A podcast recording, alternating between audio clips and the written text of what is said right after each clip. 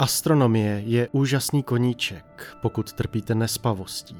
Přiznejme si to, ve tři hodiny v noci toho není moc co dělat, tak než abyste koukali do stropu, je lepší koukat na něco mnohem zajímavějšího. Teda to jsem si alespoň řekl, abych se přesvědčil, že existuje lepší způsob využití času, kdybych jindy jen hodiny ležel a nedělal nic. Nicméně, co jsem dělával, nebyla astronomie v tom pravém slova smyslu, však jsem ze souvězdí poznal jen velký vůz. Koupil jsem si ve výprodeji levný teleskop a po několika pokusech o nastavení ostření jsem ho odložil a od té doby se na něj v garáži jen usazoval prach.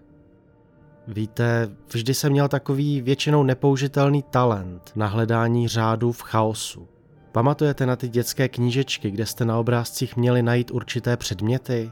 Ty obrázky byl jeden velký barevný bordel, ale mně vždy přišlo, že se mi stačilo na ně jen podívat a kromě hledaných objektů jsem našel i jisté vzory a jejich souvstažnosti. A když o tom přemýšlíte, vzory se dají najít i na noční obloze. Ta je jen větším plátnem s objekty lehce po ní plujícími.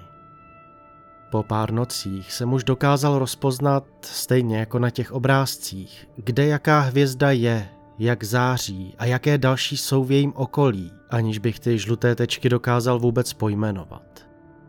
Co tím chci říct, když jsem před několika týdny v noci vyšel ven kouknout na oblohu, měsíc nesvítil a já okamžitě poznal, že je něco jinak. Pohlédl jsem nahoru a v severovýchodním kvadrantu našel 12 nových teček zářivosti skoro rovnající se té Marsu, v rozestupu na dva prsty od sebe.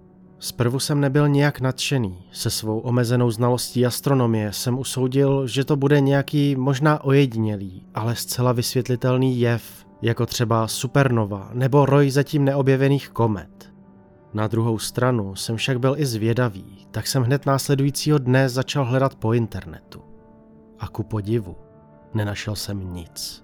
Žádné zprávy, žádná oznámení od NASA, žádné debaty na fórech o vesmíru, na které jsem se čas od času přihlásil. Přiznám, že jsem se podíval i na nějaké konspirační weby, zda se na nich nebude mluvit o prokazatelném vládním zatajování, ale ani tam nic nebylo. Pokud jsem v tu dobu nezačal pochybovat o své příčetnosti, tak následující noci už ano. Probudil jsem se v čase jako vždy a zjistil nejen, že všech 12 teček tam stále bylo, ale že dokonce zářili o něco více. Také se zdálo, že se od sebe nepatrně vzdálili, takže jejich systém se roztáhl. V tu chvíli mě napadlo pořídit fotku. Vytáhl jsem telefon, namířil na ty nové hvězdy, či co to bylo. Avšak dokonce i přes zrnitý obraz na displeji jsem viděl okolní hvězdy, ale ty nové nikoliv. Pohledl jsem pouhým okem a byli tam, zářnější než ostatní. To byl začátek mé cesty k šílenství. Zdálo se, že to celé byla jen deziluze, možná nějaký optický klam. Dny následně plynuly bez dalších podivností. Stále jsem se po nocích budil a sledoval o něch dvanáct teček, jak svítí více a více a více a více se od sebe vzdalují. Má zvědavost pomalu přerůstala v jakýsi neklid, který se nadále stupňoval až do strachu. Mnoho dní jsem o svém nálezu mlčel, dokud jsem nespozoroval, že ostatní hvězdy mezi těmito dvanácti začaly blednout. Minulý víkend byl jejich svit už skoro neviditelný.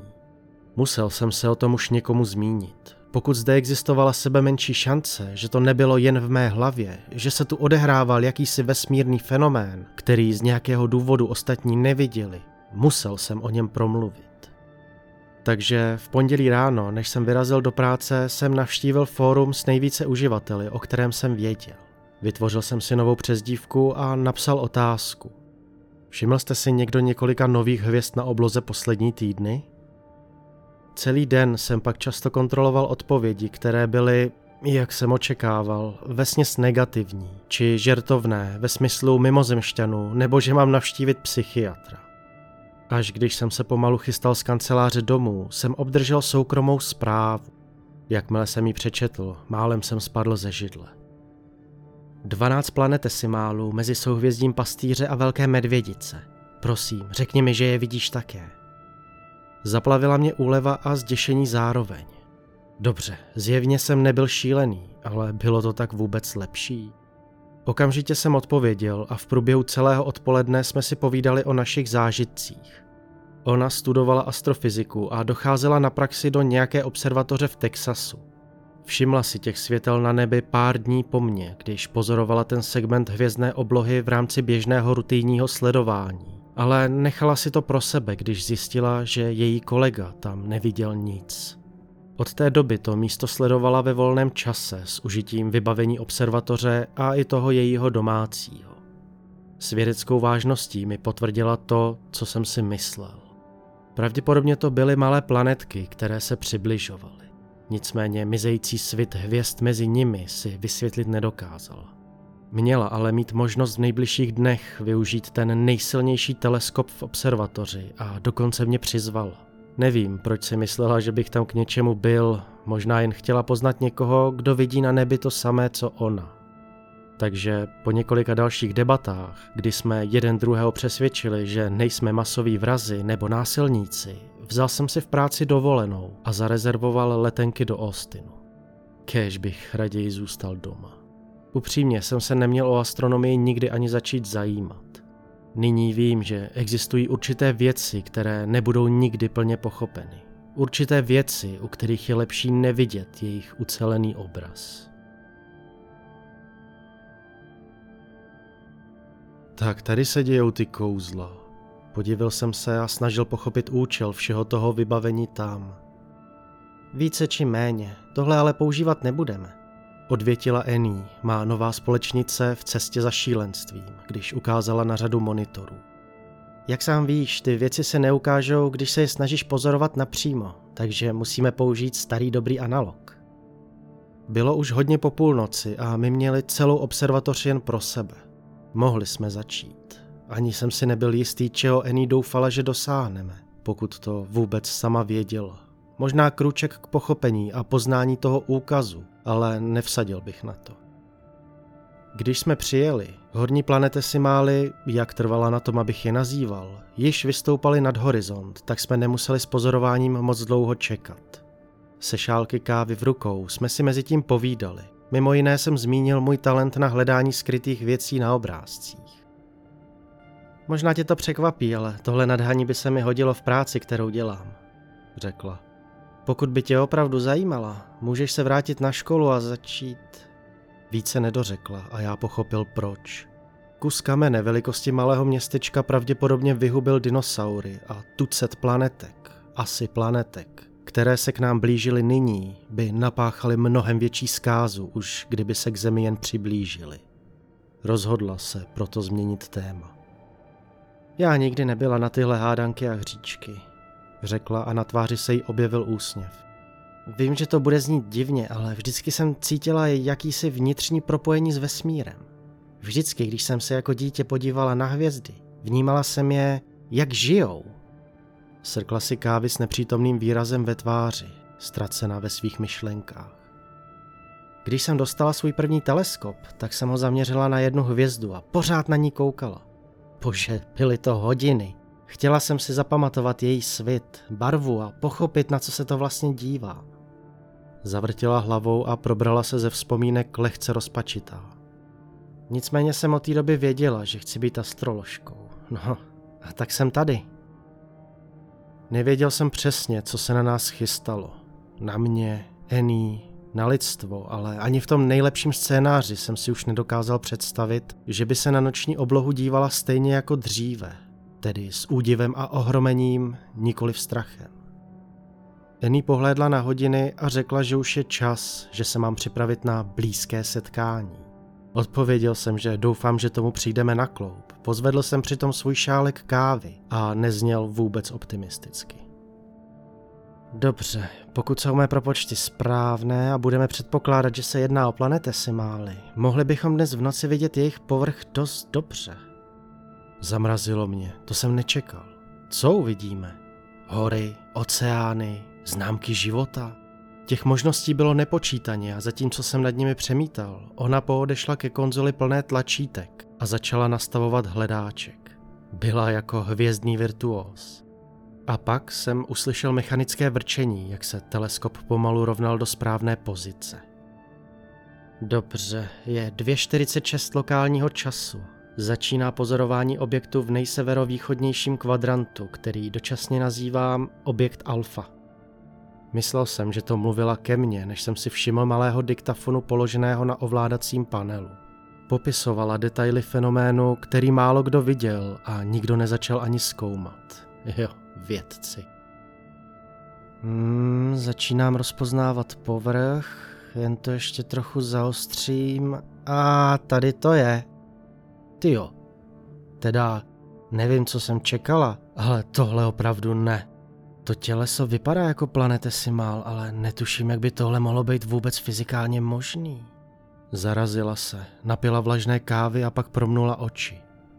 Vypadá to, že povrch je z jakési nekonzistentní hmoty. Vysoce albedózní, která obklopuje kráter či něco takového. Je to dokonalý kruh a vypadá, že neodráží žádné světlo, ale bez potřebného vybavení to nijak nepotvrdím. Tady, koukni se sám.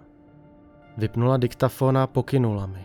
Naklonil jsem se k hledáčku a zjistil, že její popis byl v celku výstižný. Tlustý, nevýrazný, světle šedý až čistě bílý kruh ohraničující čistou černotu. I bez jejího vysvětlení jsem byl schopen sám určit, co na tom kráteru bylo tak podivného. Jak hluboký asi musel být, aby neodrážel světlo. Rozhodně to bylo stejně podivné jako fakt, že kromě nás dvou ta tělesa neviděl už nikdo jiný.